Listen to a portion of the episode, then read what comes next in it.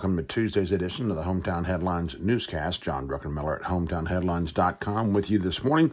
Thanks for joining us. Continuing news updates, by the way, including the Rome Christmas Parade, available on the website all day and evening. First up, Hall Property Group, the folks that own Mount Berry Mall, are now advertising the former Toys R Us site for lease. We'll have updates on that. Also from Business News today, River City Bank declares its first dividend in history. It'll be a nickel a share. The Christmas parade, like we said, tonight, 6.30 p.m., downtown Rome. Get there early for the best seats. Expect temperatures around 42 degrees. We have some tips on where to watch. Also, a reminder, if you can't make it or you're at the parade, you can watch it all live on Facebook Live. In politics today, Johnny Isakson has his farewell address in the Senate set for 2:30 p.m. That'll be available on C-SPAN 2 or the Senate webcast. We have links for you there as well. Today's traffic news Georgia DOT is adding an R cut to US 41 Zena Drive in Cartersville to ease safety concerns there. May save you some turn time as well. We'll tell you what all that means. Also, a traffic change coming up on Shady Lane here in eastern Floyd County. Education news Georgia Northwestern Technical College has set its pardon me, fall commencement for 7 p.m. this Thursday, and Dalton will tell you who's graduating. And Buzz, one more potential player in the chicken sandwich war. Looks like McDonald's is testing a new chicken sandwich up at the Summerville store. We have those details for you. Also, um, applications are being accepted for the Heart of the Communities Grant Awards for 2020. Our normal features for the day, Weather Center, of course, the Ware Mechanical Weather Center. Tonight's parade forecast look for 42 degrees at 6:30 p.m. Wind chill should not be a big factor tonight. Obituaries today, we say farewell to Mrs. Carol Ford and Mrs. Betty Sue Rogers. We have public health restaurant inspection scores this morning for you from Monday. Plus, Greater Community Bank brings you the Crime Watch report with updates from Floyd, Bartow, and Polk counties. In Truett's Chick fil A sports report for the morning, we'll find out what could be next for Charlie Culberson. You may have heard the Braves did not sign him to a new contract. He was making $500,000 a year. The new contract could have been worth around 1.8 million a year.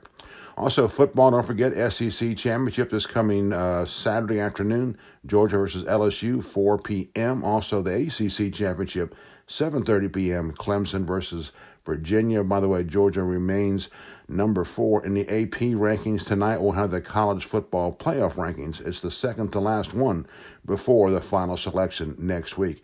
Atlanta Falcons play on home on Sunday. They'll play the Panthers at 1 p.m.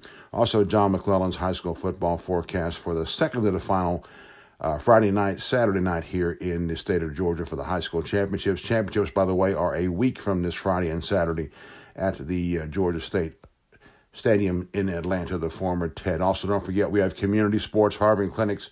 Jingle Jog is this Saturday in Cartersville, and on December 14th, the Rome Half Marathon returns to State Mutual Stadium. Okay, how about the rant of the day? Is it too early to talk Black Friday 2020? Congratulations on surviving the retail blitz of 2019 any cash you have left today is being sought by a growing number of open palms taking part in what's called Giving Tuesday. You've weathered Black Friday, which began on Thanksgiving Day for many, or in some cases, even back in October. And then there was Small Business Saturdays push where you were asked to shop with your neighbors and not at the big box stores. Next up was Cyber Monday, although it looks like billions were being spent online and not in line on Black Friday. There was something else in there too. Oh, yeah, the first Sunday of Advent. Ask your preacher about that. He or she probably were the only ones talking about the reason for the season this past Sunday. So you've conquered the doorbusters, you've sipped the complimentary mimosas, you've grabbed a deal or so on Broad Street, and spent much, much too much time online at work on Monday, assigning your future paychecks to online purchases that should be arriving now from Amazon and dozens of others any day.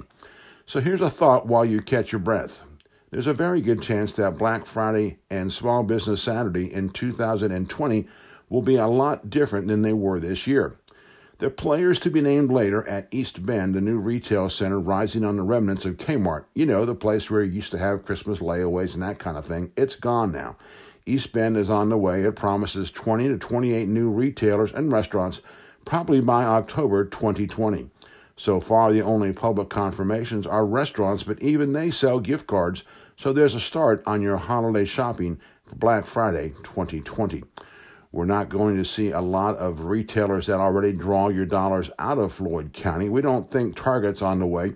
Kohl's could be, Old Navy as well. Academy Sports could be a contender likewise. Probably, though, we'll see some mid sized retailers such as Bed Bath & Beyond and a few others there as well. Whatever the lineup, the stores will command part of your t- Christmas 2020 shopping, whether it be on Black Friday, Small Business Saturday, or the time you kill on your lunch break. The average trip to Panda Express, one of the East Bend restaurants on the way, takes around 20 minutes, so there's 40 minutes of time for a store or two to visit while at East Bend. And while we don't see these stores keeping even a tenth of the $100 million that apparently flows up and down I 75 coming right out of Floyd County every year, they will be changing our buying habits. Will that mean Broad Street takes a hit or the stores that remain at Mount Berry Mall? We'll know in 12 months. We realize our shopping habits have been changing, and we don't mean online. That monster, by the way, already is a major player and will only increase. No, by change, we mean going back maybe five or four years when we still had Sears and Kmart in the market. And a few more years back, don't forget, we had even more players Circuit City and World Hi Fi, all gone now. And more change could be on the way. On today's Hometown Headlines, We'll have an update for you on leasing options now available at the former Toys R Us store. The folks who own the mall are advertising that art parcel, art parcel, out parcel, thank you, for lease, as well as those on other days. Those mall owners, that's Hall Property Group, have promised major changes at Mount Berry for more than two years. The City Commission even put some extra candy in their stocking, something they call a TAD. So, what has happened to all that in the past 24 months? After all, those stories were making headlines in December 2017. To quote the late Ted Knight straight from Caddyshack, the quote is this Well, we're waiting. The big question here is can Rome support two large retail centers, a potentially revitalized mall and East Bend? We've been keeping two Walmarts buzzing now for a number of years, as well as Sam's, so maybe we can. For now, our Christmas shopping habits are set with changes coming by late fall 2020. Until then, we'll have to wait and see and perhaps entertain ourselves with the bounty of gifts we find under the Christmas tree this year.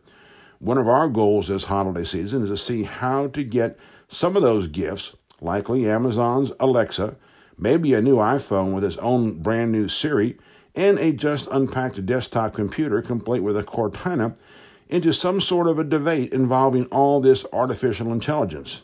It certainly would make more sense than some of the Sunday morning political TV shows. This is John Druckenmiller with HometownHeadlines.com, thanking you for joining us today. Continuing updates all day on the website, including any late changes for the Christmas parade again tonight, 6:30 p.m. We'll have those updates for you all day long. We'll close out now with the stylish renderings of Funky Druck from our good friend Harry Musselwhite. Have a great day in Northwest Georgia.